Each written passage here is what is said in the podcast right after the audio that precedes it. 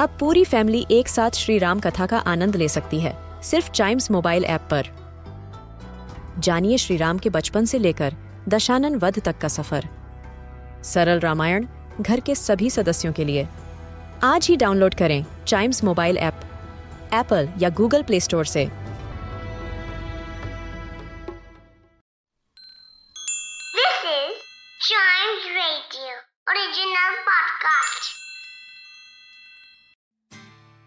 In this episode of Better at Idioms, the one I have for you is good for those who think a lot. Imagine if you're thinking about something and people start offering you a penny for your thoughts.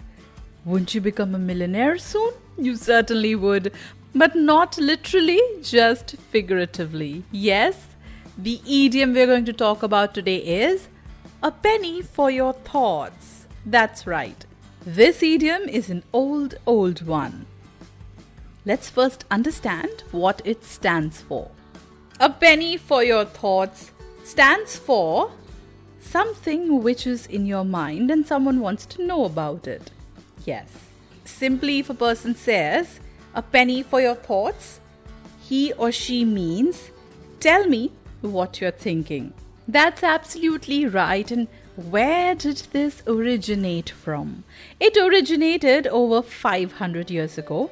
And it was first used by an English statesman, Sir Thomas More, in one of his books which he wrote in 1522 called Four Last Things. And in it, he used the idiom, a penny for your thoughts.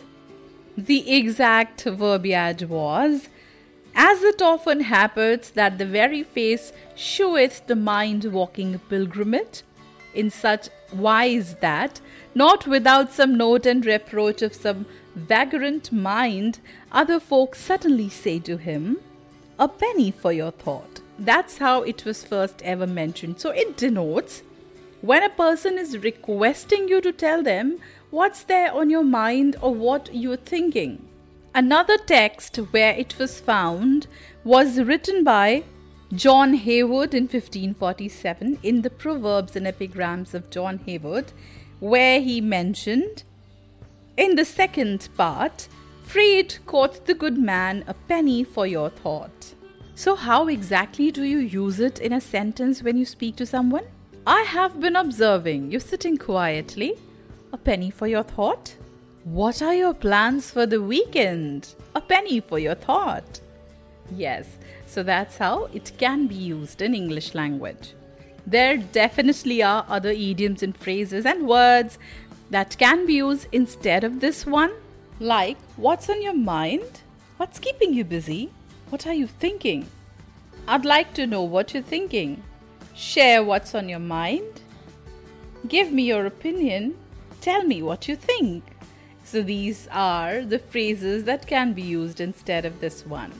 And in this episode, we reach the end of the season 1 of Better at Idioms podcast.